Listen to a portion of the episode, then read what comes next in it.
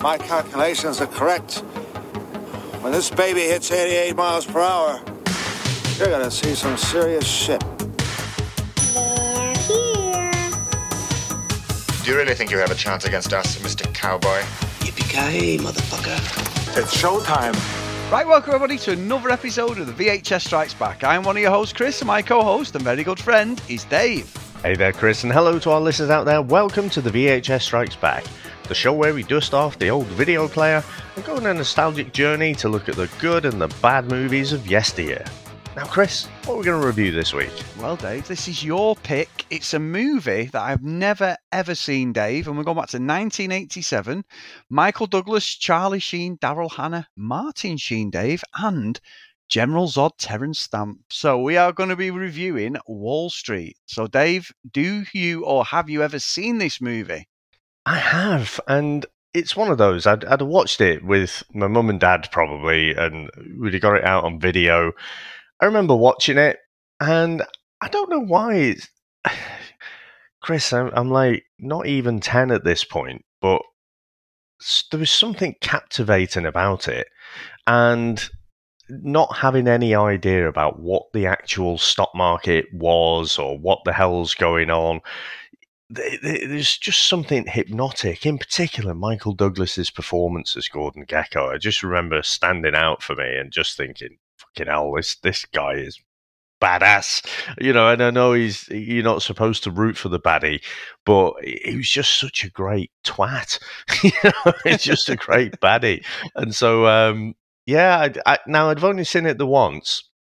And the thing is, uh, as you've gone through adult life in particular, whenever you get any like financial news, like in 2008 with the whole crash and everything, I always tend to think back to this movie and like the gre- the greed of like brokers and people trying to manipulate the market and things like that, and you know even now, you know, with uh, with kind of what's happening and that with the the whole bloody mini budget last year, you know, Yeah. you end up with stuff happening on graphs, you know, on with stocks and everything, with bonds, and it fucking it, it, affects your day to day life, doesn't it? But it's such a an abstract thing still to me now, even though I'm dabbling a little bit. But um, yeah, so I I just remember liking it without really understanding it. But uh, you know, like I say, I, I mean the the the, the greed is good speech in particular gets replayed over and over again, doesn't it? And he gets Yeah. referenced back. And I know they did do a follow up movie, didn't they? But I've not seen that one. I don't. I I suppose I will watch it at some point. But yeah, so I mean, did, were you even aware of this one? Oh yeah, hundred percent aware of it. I remember it was massive when we were like kids, weren't we? So we would have been, I would have been nine when this come out, so nine, ten years old. I think he's got one of the most iconic VHS covers because you knew straight away what the movie was. You know the Yeah, the, the way it's set. Uh, ve- very similar to, I would say, very similar VHS to almost Goodfellas in some respect, Dave. Mm. I, I never forget it. Always there, Charlie Sheen, Michael Douglas over his shoulder, and Daryl Hannah. So all I, I always remember it, but just I think because it didn't have explosions, it didn't have a fucking mullet in it, you know, Mel Gibson style. Um, there was no one cracking jokes like Eddie Murphy. I just wasn't a movie that interested me. I think if my grandparents, like my mum's dad, he genuinely liked stuff like this. He's only got me into like The Godfather and things like that. You know, when I was a kid, so you'd watch these sort of movies, and he he was the grandparent. Um, he's still with us, just, but he was the grandparent who would let us watch any rated movies, Dave. Whereas my other grandparents, I'd like, you know, I'd watch all the martial arts ones. When I said he used to get so Mm. annoyed and go, pick what you want, but. As I said about we haven't done it yet, but Pulp Fiction, you know, there's certain scenes in that where basically, you know, they weren't they weren't prepared to watch it, especially the first five minutes when um, she's like, "I'm going to kill every last motherfucking one." of you." yeah. So, so I had it that. gets so worse than that. well, we know exactly. I think I told the story about that, but um, yeah. So, so this would have been a movie I'd have probably sat down with with him and watched, but yeah, it just never interested me. Never one that I thought I've got to watch it. However, I'm fully aware of Gordon Gekko. He's he's sort of like as we always said about the VHS. it- it's proper in that sort of zeitgeist. Everyone sort of knows from our area who the character is. You know what he's about. Maniacal. He's been parodied on loads of things, and and people have even uh, used him as an inspiration for characters in other movies when it's based around Wall Street and that. So, so yeah, so Mm. Interesting to watch it. And obviously, with it being an Oliver Stone movie as well, I was like, well, he never usually misses. So, uh, yeah, Mm. good pick, I think. Yeah, and you know, so loads of people uh, apparently would come up to Michael Douglas and say how much they loved his character, and uh, you know, they they kind of hero worshipped him, and he was like, "No, you've missed the point." you're, sort of- you're not supposed to like me, um, but people like who ended up working in the city, you know, on Wall Street and stuff, would would say, you know, you you were the inspiration. And he was like, well, that's fucking terrible. You you don't you don't watch Star Wars and decide to become a Nazi, do you? You know, you, you might you might appreciate Darth Vader for being the baddie, you know, being a, a great baddie, but you don't try and emulate him. No.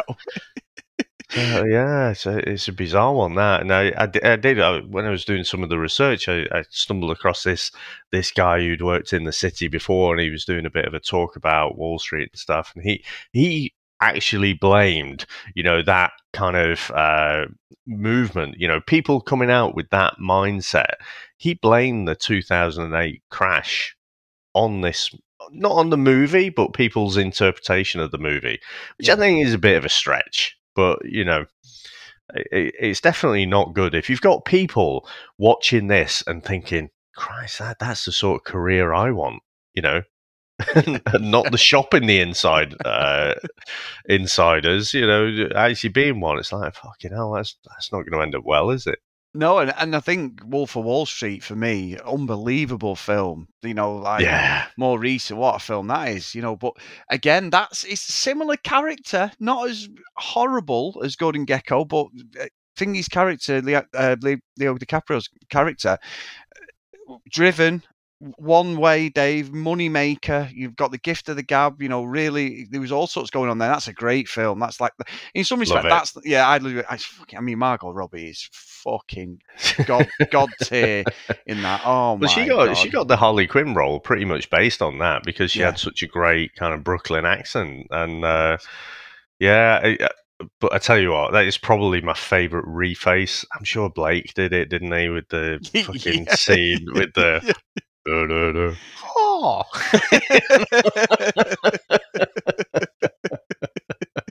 it is such a brilliant scene. And uh, apparently, it was ad libbed that, you know. And Oh, when? Leonardo DiCaprio's looking around, he's literally looking around at the set like, what the fuck's going on? what a film! I remember the first scene. I was like, I, mean, I won't go too graphic. I remember like watching, going, "Holy shit! What the hell's going on here?" Literally. But anyway, yeah, let's Yeah. not talk about that. But But uh, we should do that as a late fees. fucking we, great film. we let um we let our top guns pick our, our late fees, obviously, but I, th- I think we need to carve some time aside where we can pick one as well. I'll do that hundred percent. But uh, anyway, Dave, shall we get into the trailer? Let's go. From the director of Platoon, the next battle is in the greatest jungle of them all Wall Street. We're going down the drain, okay? The stock is plummeting. When it hits 18, buy it all. Something big is going down. I want you to fill out the missing picture. Mr. Gekko, that's not exactly what I do. Where you can trade your honor I could lose my license. That's inside information. for power. If you're not inside, you are outside. I want you with me, buddy. I'm with you, Gordon. Trade your peace of mind Just the beginning, pal. If any trouble does arise, you are on your own. The trail does stop with you. for a piece of the action. A hundred million dollars, buddy. All it takes is a little inside information, I don't care where or how you get it. I think you owe me. and you can trade everything you believe in He's using you, kid, but you're too blind to see it. for everything you've ever wanted. I get a strange call from the SEC. This is heavy, bud. Why do you need to wreck this company? Because it's wreckable, all right? Michael Douglas, Charlie Sheen, Daryl Hannah, Martin Sheen, and Oliver Stone film Wall Street. In 1985, Bud Fox is a junior stockbroker at Jackson Steinem & Co. in New York City. He wants to work with his hero, Gordon Gekko, a legendary Wall Street player. After calling Gekko's office 59 days in a row trying to land an appointment, Bud visits Gekko on his birthday with a box of Gekko's favourite contraband Cuban cigars. Now, Chris, what do you reckon to the opening of this movie? Well, you know what, Dave? It's quite interesting. 'cause, You know, you know what? We always talk about like how uh, we've both been to New York, love New York. I've got bloody arm covered in some New York tattoo stuff.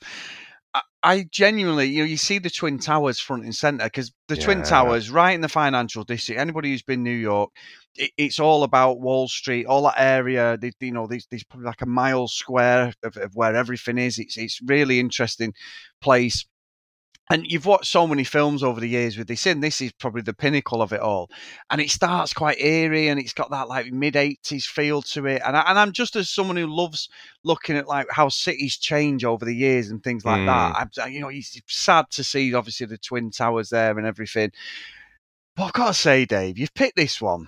Two hours, six minutes. It's two hours, six minutes of Charlie Sheen, who's fucking rubbish as an actor. He's garbage.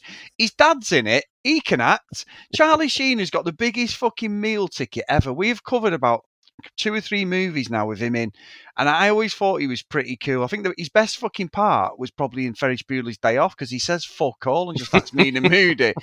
He is shit in this. He gets on my fucking nerves. He reminds me of that David character in the bloody rookie we played, fucking martial arts expert. Well, he's basically Charlie Sheen. It's Charlie? Sheen, yeah. It's interesting that his dad plays his dad in it, which he's, Yeah. he's calling him dad in it. It's pretty an easy fix for him. But honestly, I think Michael uh, Douglas is class in this. You know, I, I think he's really good. Gordon Gekko's a great guy. Fucking Charlie Sheen is utter shit, Dave. He's one of the worst actors ever for me. I hate watching him now. When I see him in these movies, he's fucking bobbing, he's slick back haircut, trying to be fucking, you know, like he's trying to burst onto the scene there. You know, he's trying to do all this. I, yeah, I found it a real struggle to watch this. Not because I like the idea behind it all, but like fuck, he's rubbish, Dave. I'm sorry, I don't know you picked this, but he's fucking terrible. But anyway, that's what I think at the start of this fucking movie. And for the rest of it with him in it, he's fucking rubbish. Well, Chris.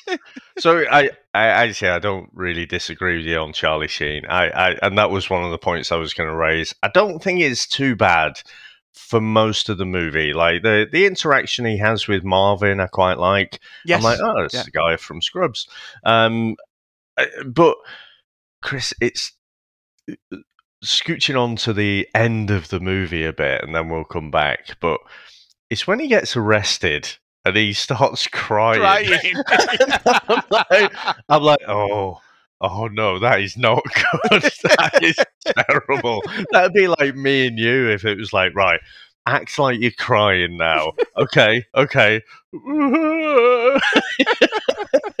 it was awful, wasn't it? I was like, terrible. oh, that is the worst acting I've I've seen since fucking No Retreat No Surrender three. Uh, how dare you? How dare you? I hope you're referring to the dad, Dave. I hope that's that's the only one. How dare you slag the Alexander brothers off? The dad, uh, yeah, I'm sure he was baby's dad, wasn't he? In Dirty Dancing. Fucking wanker. no, that is a, a fucking deep cut, isn't it? That is Yeah. for the for the hardcore listeners. Um, but I think Charlie Sheen, he looks the part though, isn't he? Oh, he He's such yeah. a great looking bloke, and that is why he, he had real star quality around this time. I mean, if you look at it, he had a really short window where he was one of the hot properties in Hollywood, you know, and, and this was one of the films that got him up there. I mean, it was really Platoon that kind of jettisoned him, him, him into stardom. And, you know, this as a follow up, and then he, he had other things, obviously, but then he ends up doing stuff like Hot Shots, and it, it kind of fizzles out a little bit for him.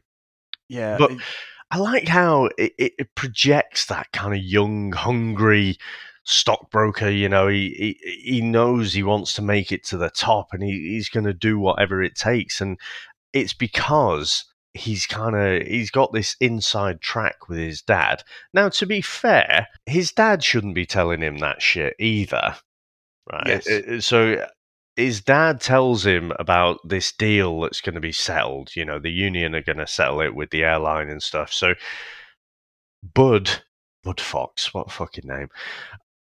Bud's got this insider information which will impact the stock price. You know, so once when you've got these court cases hanging over companies, you know, investors don't really like it, so they stay away. Once all that's settled, they're like, right, okay, we can invest again. So it tends tends to drive up uh, demand, and so the price goes up. So he has that insider information, and so Gekko's not really that bothered about Bud Fox. There's there's Yeah. probably a, a, a, thousand other stockbrokers just like him. But the fact that he has this insider information and he's quite keen to just give it up, and he knows he's tenacious, I, I thought it was quite believable how he, he eventually managed to get in his inner circle there. Yeah, I, I- look, honestly, Dave, I think the idea and what was interesting, did you see at the end?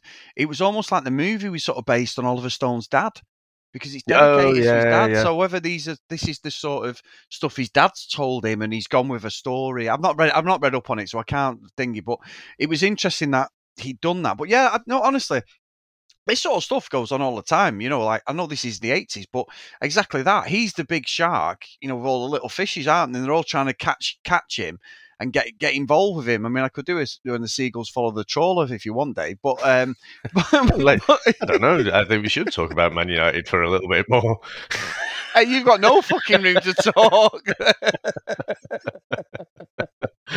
Yeah, but. I mean, it, when you've just been freshly dicked 3 0, you know, it's, Well. it's, there's something appetizing about speaking about it then. yeah, there isn't, Dave. Let's let's not talk about it. But uh, but anyway, um, but no, I think the idea you're right, and the, like, there's this written rule. It, it reminds me a little bit, you know, like footballers and that.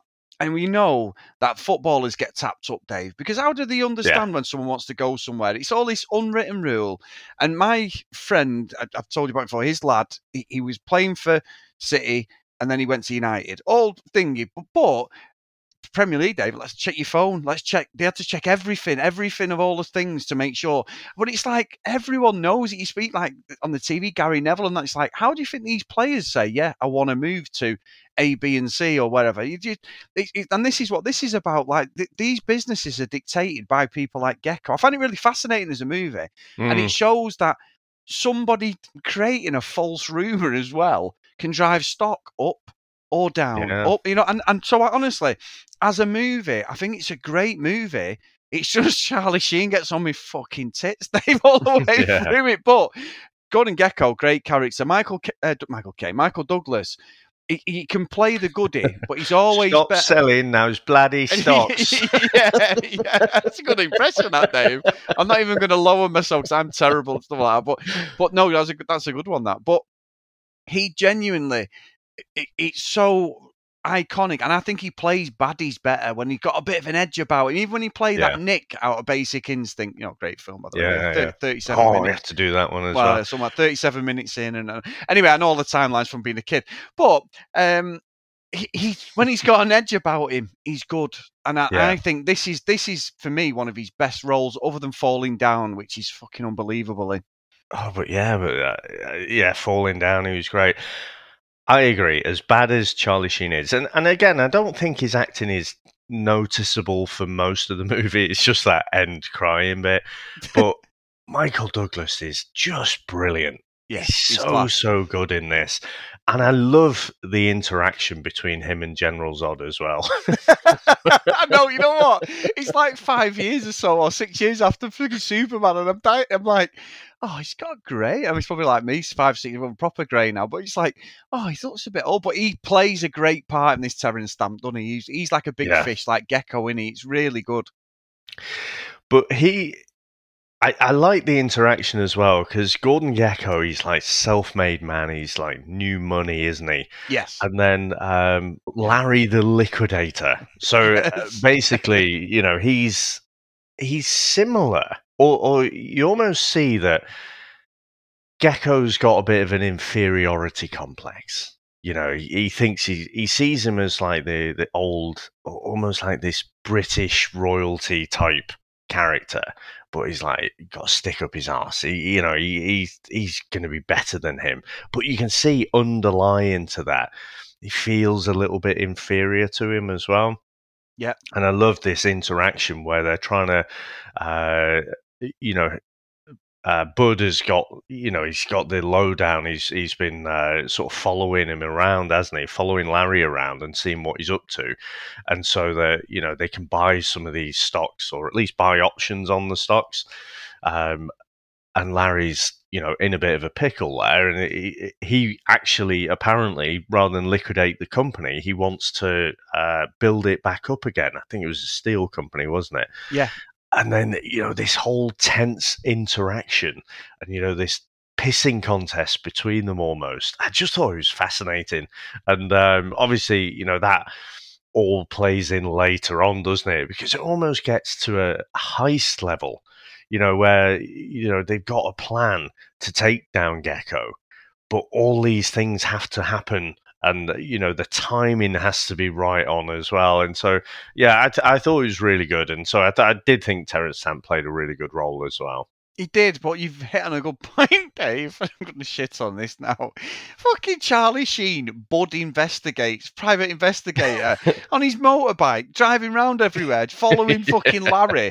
And he goes to the airport. Where's he going? And he's like, yeah, and he, he's that Anacott Steel. I'm just reading it now. But he, he, when he says to him, like, uh, where's he gone? He's gone. To, and straight away, he's like, we could have gone on holiday. Goes back to Gekko. He's gone to Fingy. Anacott's right let's do. And I'm like, Charlie Sheen's popping up. He's got a suit on, putting his fucking helmet on, and then he's getting on his motorbike. And it's like he stood right across the road from where Larry and everyone's, you know, comes out of his hotel and all this.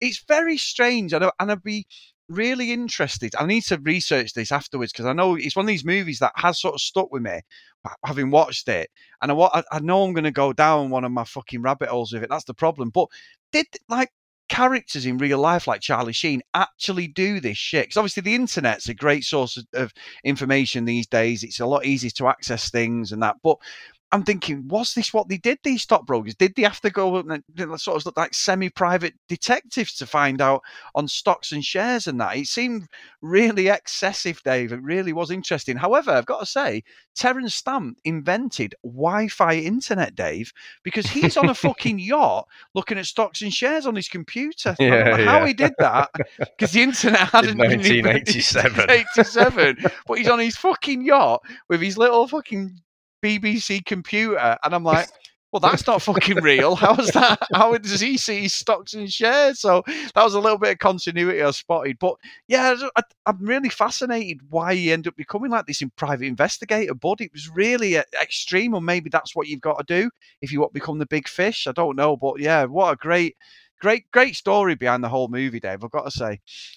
Yeah, and I think um, so. To your Oliver Stone point, I think, and- and and uh, I don't know, don't know for sure, but there's an older guy in the brokerage who is trying to advise Yes. Bud, Yeah. and and you know saying, I don't know what you're doing, kid, but you know it's all short term. It never lasts for the long term, and it, and it doesn't. I, I kind of feel like that fatherly figure might be, you know, something of, of Oliver Stone's dad in there. I, I, I don't think he'd do the, I don't think he'd do the movie if his dad was Bud Fox or Gordon Gekko. so that's why I think it, Yeah. because he only comes and, and delivers some sage like advice every now and then. This old guy, doesn't Yeah, he? he So that's yeah. that's what makes me think it, it might be his dad. But I mean, I, so I have no idea. Did this stuff go on? I don't think in like this exact sense. So when he was in the restaurant in particular, I was thinking, well, if you had a camera at a different angle, you would see that Bud Fox is about 10 yards away from Larry. Yeah, that's what me. Just staring at him. And Yeah. it'd be the awkwardest thing. And everyone in the restaurant would be like, the fuck's that guy just stood there looking at him? Yeah. you know, it'd be weird. But um, I think these young stockbrokers are fucking young and hungry. They work all the hours and they will bend the ru- rules. Fucking look at Nick Leeson. Oh, fucking That hell. must have been about this time, mustn't it? Yeah, he was one of the biggest ever, wasn't he, Dave? Insider trading and all what he the did. most most famous one. Well, I, Yeah. I think the problem was he he was just consistently gambling and making up figures. So I don't think it was insider trading that he was doing. I think it was just he, was declaring profits that hadn't been made, and he kept gambling. and gambling, uh, and the stock market just kept going against him. So he ended up taking down, wasn't it, the Lehman Bank or something, Yeah, yeah. Lehman Brothers Bank. So you know, I I think this sort of shit, not in, like I say, not in this dramatized sense went on, but I, I'm sure there was lots of underhanded shit, and that that's why you know there's all these regulations and stuff. But I was reading a, a book. uh, It was actually must have been around around the early 2010s. I was reading it, but it was a book on the 2008 financial crisis, and it was saying that the things that led up to it. I'm sure, uh, like the world's GDP tripled in a few years. Right? Yeah. So how does that actually happen? Well, it it can't, can it? But the the way, the mechanisms that they were using, and the the fact that you had regulations, but they were all so complicated and didn't necessarily join up. So no one, no compliance officer would really, hand on heart, be able to understand them all and follow them all anyway. So so people were just doing mad shit. You know, there, there was ways that you know someone's debt. You had the whole subprime thing, didn't you? Where people were being sold mortgages that they could never afford to pay back. Yeah. But th- that debt is then repackaged up and sold as someone else's savings account. So you know the interest that they get paid is the interest from the mortgage kind of thing. That, and that's my simplified view of some of the shit that goes on. But part of the reason the banks didn't know how much debt they were in is because of all these complicated derivative products that they had. You know, like say this interest. Well, where where does that actually come from? Oh, oh traces back to Joe who makes twenty quid a week and has got a fucking one million dollar house. you know, it's it's fucking bonkers. So yeah, I I I do believe like shit like this would go on. Oh, 100%, 100%. And and I think as well the way it's framed, Dave, is very good. I think it's shot really well, and, and like when Bud sort of gets within the inner circle, I, you know what I found really strange, right? There's a shot in the movie which is really, really interesting. Was when he, he meets Daryl Hannah, and they spruced her up a bit, haven't they? They give her a bit of a funky haircut, you know, she's got a bit mm. of an edge, her makeup's provocative and everything. She's a very pretty lady. It, there's a shot when like Charlie Sh- Buddy's eyeing her up, and it shows her back. At first, I was like, "Is that a boobs? Is it have they have they gone there already? What's this?" And it just shows like the line of his a dress underneath her shoulder blades, and I thought I don't know why. It just I was like, that is one of the weirdest fucking shots I've seen in a movie. I, I couldn't work it out. I don't know if they left it in there, but obviously he follows around, and he's intrigued by a you know Mm. Very pretty lady. You know, it's weird. I don't know. I don't know if you charmed her. yeah, Oh, right, she's I knew you charmed going to say that. I was seeing that up there. He charmed me. Well, he fucking did. He got his fucking snake charmer out later, didn't he? Yeah. But, um, yeah. but yeah, that that because obviously, it, it, she she's like front and center in the movie that from this point really because we don't really see her till about half an hour in or so. But yeah, just I don't know. I just found that that whole scene in Gekko's place when she's showing him like the art pieces and different things. I was really really weird that one back shot. I don't know why, Mm. Dave. It just really sat with me. I I like, don't even "That's know which weird." one you mean, to be exactly, honest. but- exactly. It's just me. It's just fucking me picked up on it. I, I did think it was weird that I mean I, I don't know when you have rich powerful blokes do they have these kind of hangers on?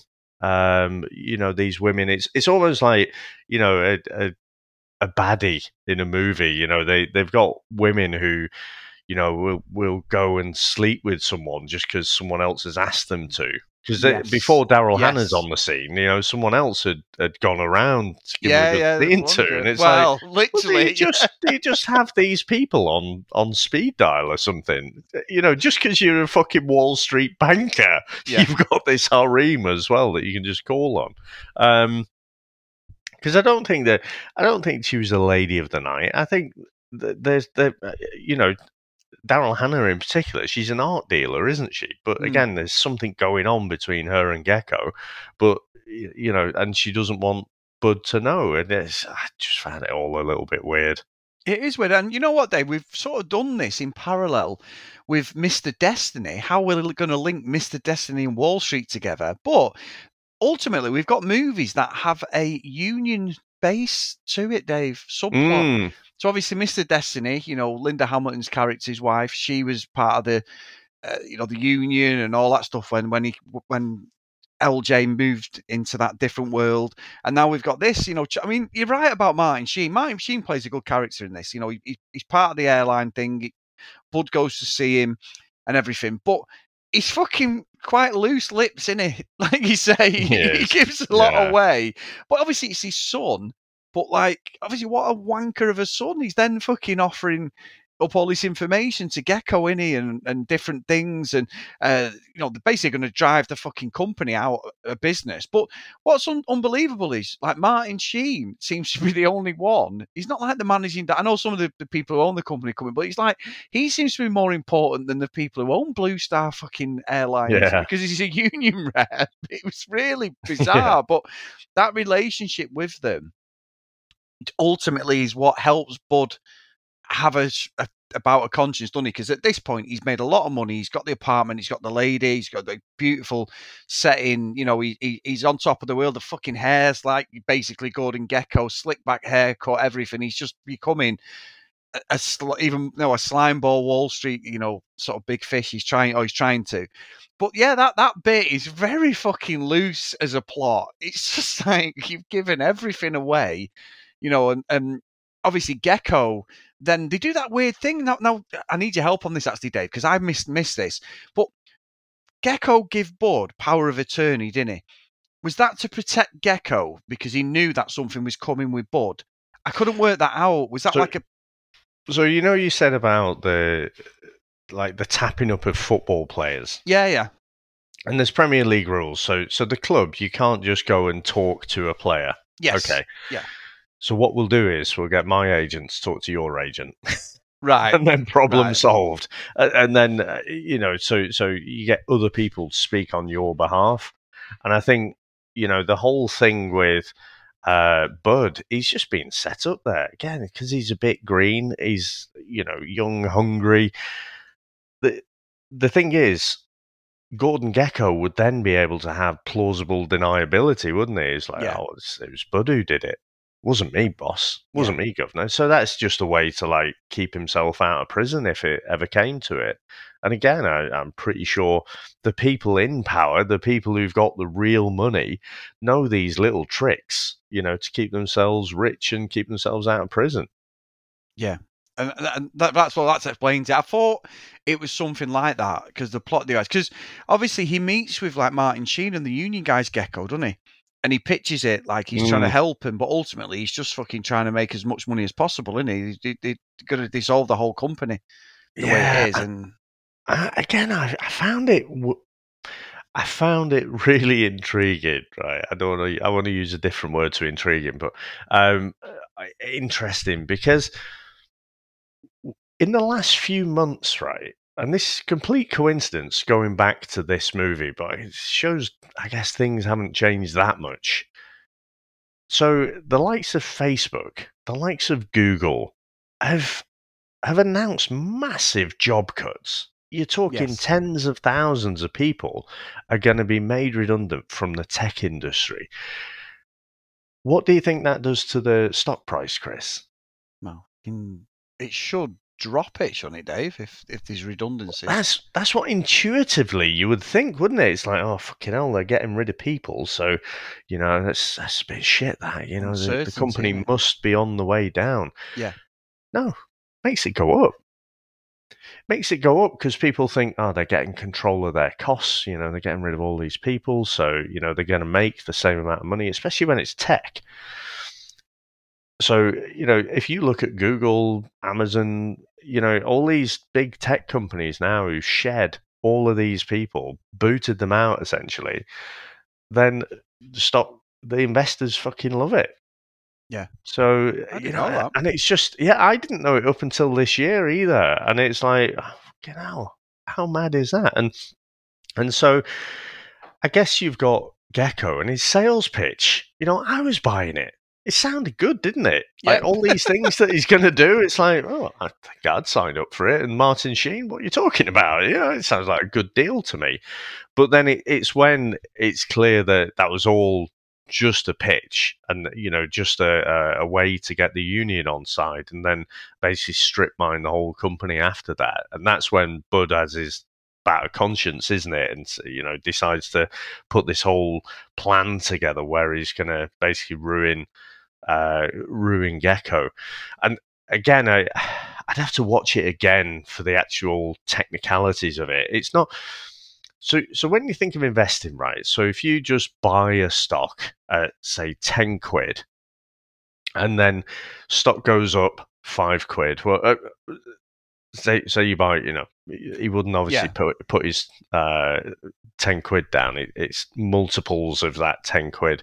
Reminds me. Do you remember the um, the advert with Crocodile Dundee in it, where the where the guys at the stockbrokers at the bar, and he's like, "Oh, my shares have just gone down twenty pence." he, he, he puts 20p on the, on the bar. He's like, no worries. but anyway, so you, and you think that stock price goes up five quid. Well, every share that you own has just, you know, gone up by Yeah. 50%. So, whi- which when you put in loads down could be, you know, millions, uh, tens of millions, hundreds of millions, whatever. But there's, there's these options that Gekko had mentioned, and the rules around those are really weird. Like, you don't actually buy the share, you buy an option to buy the share, or you buy an option to sell the share. And that's where you can end up with real kind of uh, uh, losses. And so I, I can only think that, you know, it's something to do with the options because basically they ruin him don't they? Yeah, yeah. And and uh, I think with options, I think it's if you buy a put, you you'll collect a premium. So someone else has bought. Oh no, s- you sell a put. I think someone else collects, or you collect a premium from them. But it's like you're the bookie then. Right. So if the stock price went down massively, then you'd have to buy those shares at the original price, even though the shares have dropped massively in value. loads, and yeah. that's where that's where your losses are almost unlimited because you know earlier in the movie gekko had talked about oh I remember when i first made my first 800 million or something and i was so chuffed with it but then now i make that in a day and so you think well how can that person really be ruined you know Yeah. diversify your portfolio is what they say isn't it so I, I can only think it was through options but basically they they've got this whole plan, and it's a bit of a fucking stretch, isn't it? Especially with his, with his mate um, Marvin, because he's like, Yeah. "Oh, I've got a, got a tip for you. You know, buy everything with this stock. Yeah, buy, buy, buy." He's ringing up all his uh, contacts and that, buy, buy, buy, Yeah. and then he's like, "Right now, sell. Okay, mate, sell, sell. We got to sell it quick." it's like no questioning at all. Just yeah. And I was thinking, the people on the other end of the phone, it's like well, you just told me to fucking buy it. You know, you told me to sell it straight away. So, yeah, but it all works perfectly. Um, Larry the liquidator gets gets one over on Gekko, doesn't he? And they, they essentially ruin him, and and then we get our infamous crying scene, Chris. Well, you know what though? That, I've been dying to get to that. But you know what's really strange is obviously when Gekko knows that he's been shafted, he's lost all the money, as you've just said, and and Bud comes in and thinks, "Oh, I'm just going to go back to my day job." He walks in, his fucking mates there, him out of th- th- that show you said he was a doctor one in, he fucking like you know high fives, him, Scrubs. scrubs, yeah, yeah, you're right, and all this. And everyone's looking at him like he's got no clothes on or that he's fucking covered in Yeah. dog shit or something, Dave. And he's walking through. He's like, why wouldn't they have just arrested him at source? He's going to enter the building. Just arrest him. He's, he's off his and he walks through everyone dead slow. The old bloke, you said he's like mentor. He's like, yeah, I really like you, kid, and all this. Doesn't say like, oh, by the way, there's a lot of FBI in there. You fuck, pal. You fuck. And then he walks in, and like you say, the fucking scene when he's crying. It's, I mean, it's almost like the Game of Thrones, the shame scene, Dave. You know, like, I mean, I've never bought into that as a scene. Oh, it's iconic, but when he's crying, I'm just like, what the fuck is this? It's like this is sh- absolute shit. And I'm thinking, well, why would you cry? Like, I just, I don't get it. I know he's got to fucking get done for it. He's gonna get raped in prison. He's thinking of his virgin little asshole. now you said that, Dave, not me, but but yeah, that's true. But as he's as he comes out, we then get this massive pan shot of Central Park, and I've, I've never seen the movie. I knew what was coming at this point. Gekko's in the middle of this fucking massive field in, in, Central Park. You've got the backdrop of Manhattan there, and then he walks towards him, and it's like a meeting of them both. And then Gekko chins him. But Gekko, Dave, in the middle of Central Park, reveals his whole plan. Like Yeah. he's out of the A team. Oh, fucking, you know, Scooby Doo. Scooby-Doo. Scooby Doo. he reveals his whole plan. And I knew straight away, I thought, Bud's wearing a wire here. He's cooperated with the fucking feds 100% because they don't want Bud. They want the fucking massive shark who's controlling and doing all the insider trading off the books. And what does Michael Douglas do? Because he's emotional at this point. As I've just said, tells him everything, Dave. Fucking everything. But I've got to say, when Bud gets chinned by, you know, Gekko chins him, he walks off. And then when he's taking the fucking wire off, he's got a fucking massive recording thing in his hand. It's like- and It's it's so clear. We were laughing the other week about Next of Kin with the CCTV, how clear it was. It's fucking audio top quality for 87, the way they pick him up, Dave. But then, obviously, we, you know, Gekko obviously was get arrested in that. But what's interesting, what I found was really weird is the end. So Martin Sheen's character, his dad, he's, he's driving him to the courthouse and they're talking about different things. And and Martin Sheen, like it's his son and everything, and he's like, I'm going to jail. And he goes, Well, probably what you deserve, really, son. I'm like, What? Yeah. he's fucking, you know, fair play. There's not many parents would do that. And you get that shot of him going up the steps. But I just found that conversation really I mean Martin Sheen's like not even asked that his son's about to get absolutely annihilated in fucking jail. He's just like well, it's your own fault, really. So I'm not saying it isn't because it is, but it, that seems really harsh. It's sort of like his dad's going, "Well, you fucked fucking. I had a heart attack because of you, and I fucking, you know, the Blue Star fucking aeroplane thing." And then he offers him sort of a job. Then, doesn't he? Going like, "Oh, there's a Mm. job there when you come out," you know. So yeah, I mean, what did you think of that, Dave? Because I thought that ending was a little bit. I don't know. I was expecting more. I think that last shot really. I think so Martin Sheen's character, his dad, I guess he just comes across as, you know, highly principled.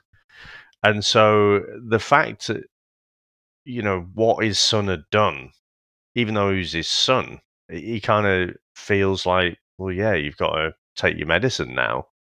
You know, Yeah. so I, I didn't find it that strange or out of out of sync with everything that, that had gone before.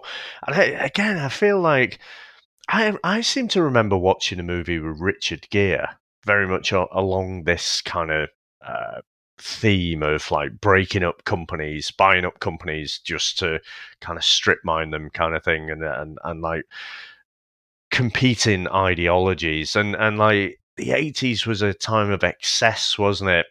Yeah. and then it, it all went a little bit shit in the, the kind of early 90s but I, I feel like you had a, some more balance you know to, to this movie in particular between that kind of capitalist view and uh, you know make as much money as possible and then you know the martin sheen's character is you know he's very much for the workers isn't he he's you know uh, more of a socialist kind of thing, and and so I, I, I just don't feel like I've seen anything of that in modern movies.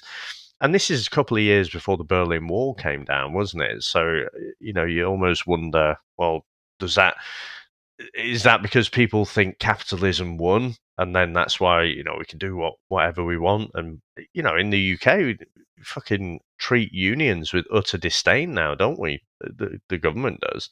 Yeah. So I don't know. I just, I I just that was my takeaway from it was you know Martin Sheen was representing the unions, you know, uh, not just the union in the movie, but unions in general for the movie. Yeah, that's that's interesting. I didn't think of it like that. Hmm. I'm going. I'm definitely going to find out some more about this, Dave. I'm going to have to go on a little rabbit hole. I think he Nice. deserves it. So, are you finished, Dave? Are Is, is that after you've watched Hit Monkey? I'm not, never going to let you leave. Shut the. Fuck. Should we My get into our final promises. review? yeah, my empty promises. Let's go.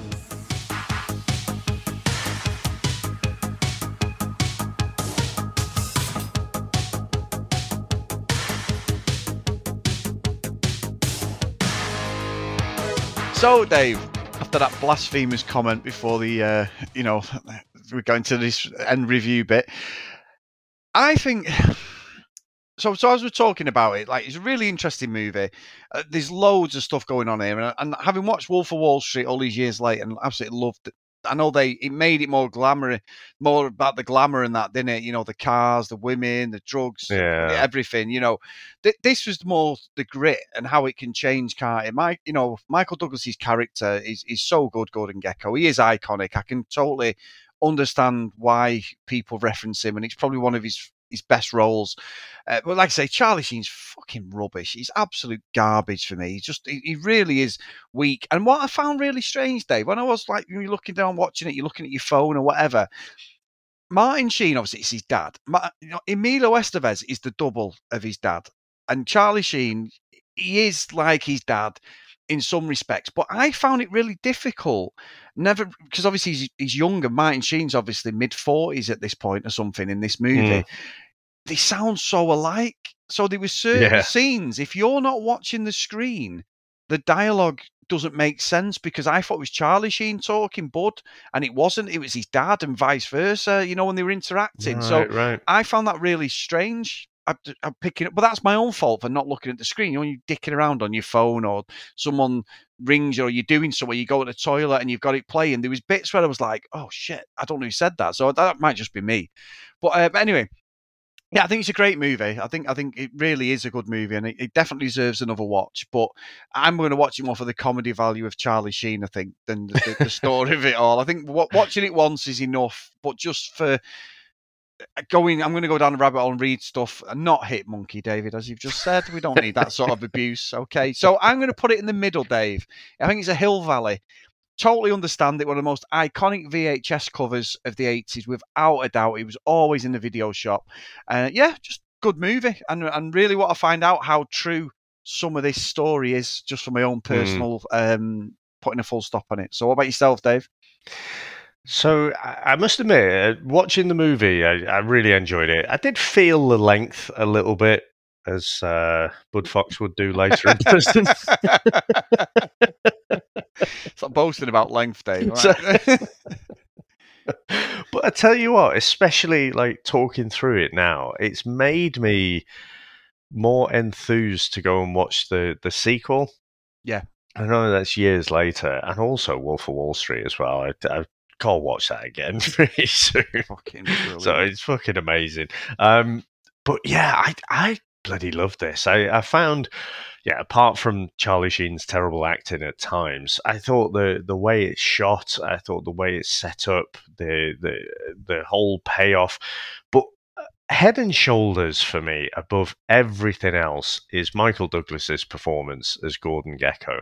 The whole speech that he gives to the the sales pitch that he gives to that company where basically you've got the board of directors saying look gordon gekko just wants to strip mine this company he's going to take it down a, a negative route this is not the best thing for the company and he's got all the shareholders there but by the end of his speech his greed is good speech they're just eating out of the palm of his hand. You know, he's talking about the the profits that they've made, and you know, most of the shareholders they invest into it to get payback. You know, and so I, I just thought eh, it, his performance was just captivating, and so for me.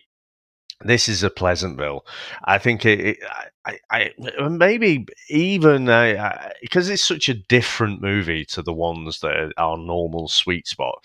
I, I could see people watching this, like say people who end up working in Wall Street and and uh, Canary Wharf in London and stuff, who would watch this and it'd be a, a, the top of the pile for them.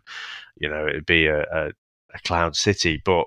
For me, it's a Pleasantville. I think it's really, really good, really solid, and again, it, it does leave you with the the thoughts and the questions about what really goes on. And uh, yeah, I, I just really loved it as as a bit of a different pick from our normal uh, our normal well. Well, David, it's almost like you segued into that one because, and thank you for picking this one, mate. I haven't. I finally tick it off my list to say I've actually watched it. It's a Patreon pick, Dave, and it's our great friend Susan, Dave, and she has picked well, I've got a feeling this could be a bit of a gem, Dave. We're going back to our roots on the VHS Strikes Back. We're going back for some martial arts goodness, Dave. And not only that, the year I was born in 1978, Dave. So this one for next week is the 36th Chamber of Shaolin. So shall we get into the trailer? Let's go. Classic martial arts music, Dave. and the shaky title Camera. that someone's yeah. someone's just painted on the on the camera. Oh, Chris, we are talking here. This is. Oh, I've seen this. Have you? Yeah. I think parts of this were, yeah, this bit, it's iconic. Haven't seen it. I'm sure, you know, I keep going on about that Alexei Sayle Kung Fu night. It's on this. I'm sure there's bit, there's clips of this in that. Oh. oh no! Is this? From Arm Chamber. They could do with the trailer guy, to be fair. Yeah, it's just me and you talking, isn't it? This is nearly a four-minute trailer as well. Rich Chamber, Dave.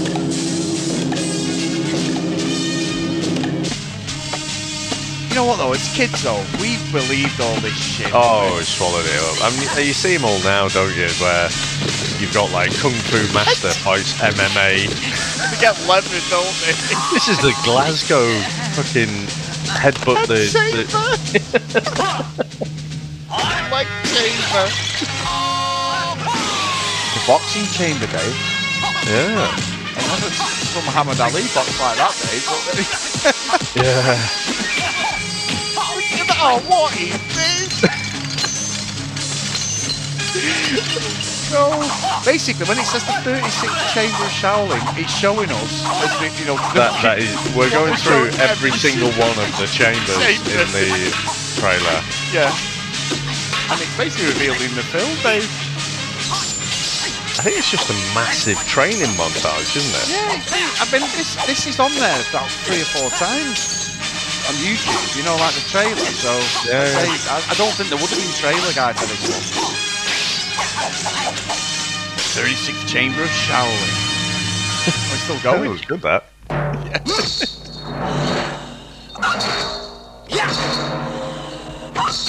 Tell you what though, Dave, massive production, loads of people. It's, like expensive, isn't it? Yeah. Unbel- I, I want to. I want to know Susan's backstory, how she's ended up watching this one, babe. The belt of it. I, I reckon she's probably reeling from the pasting we gave Pandemonium. Maybe Never trying to. Pandemonium. You won't kill him, then I will. I mean, Oh. we've got a four-minute trailer. The movie's probably on for about an hour and twenty days. It's probably revealed all the best bits. This. It does look like that, doesn't it? So we're at a three-minute mark now. We've got forty seconds left. This is. And I tell you what, I am not watching the uh, subtitle version. To get the full experience, I am watching the dubbed version. I've got a feeling this is going to be on YouTube as well, isn't it? Uh, I think Susan said it might be on Amazon. Oh, is it? Oh. I'll tell you right now, Dave.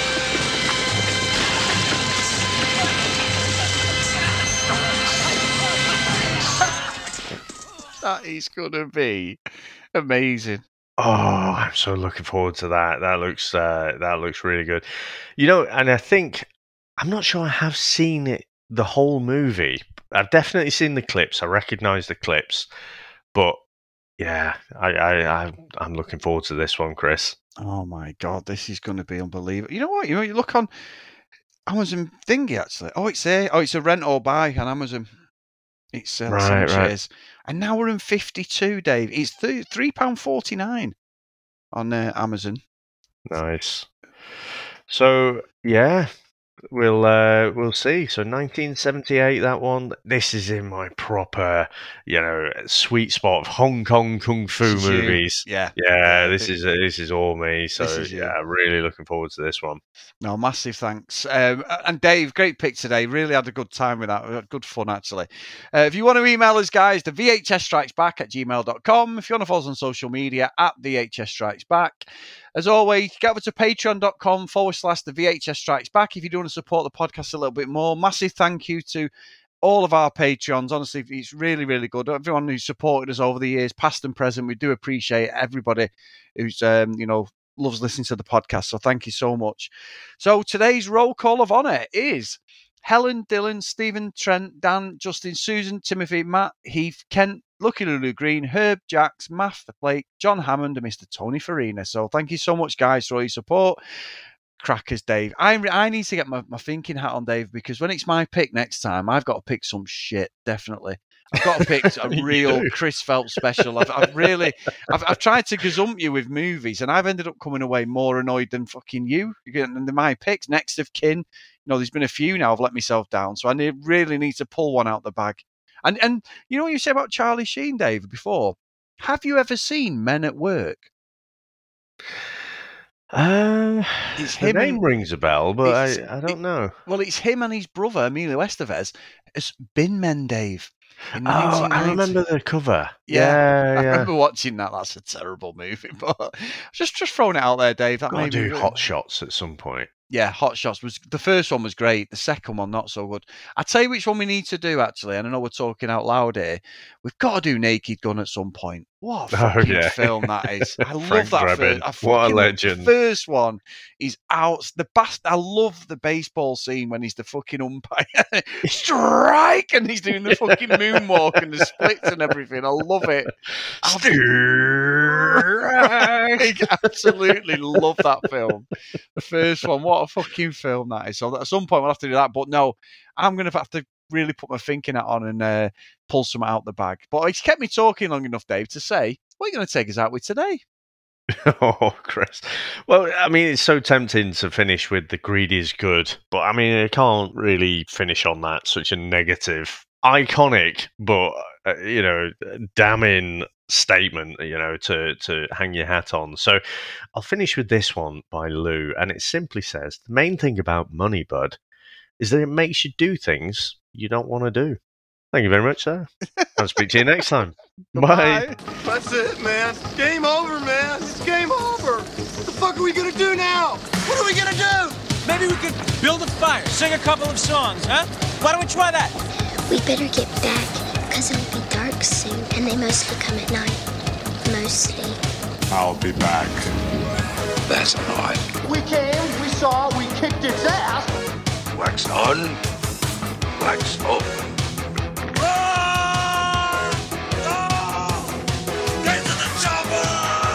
One ring to go. All right. Ding, ding. Bust you up. Go for it. Well, here we go. Ain't so bad. So bad. So bad. What? You must be crazy or something. I'm crazy. You're just a stupid yeah, fool. maybe you crazy or something. ain't breathing heavy. He's a fool. He's stupid. I've seen you in six months.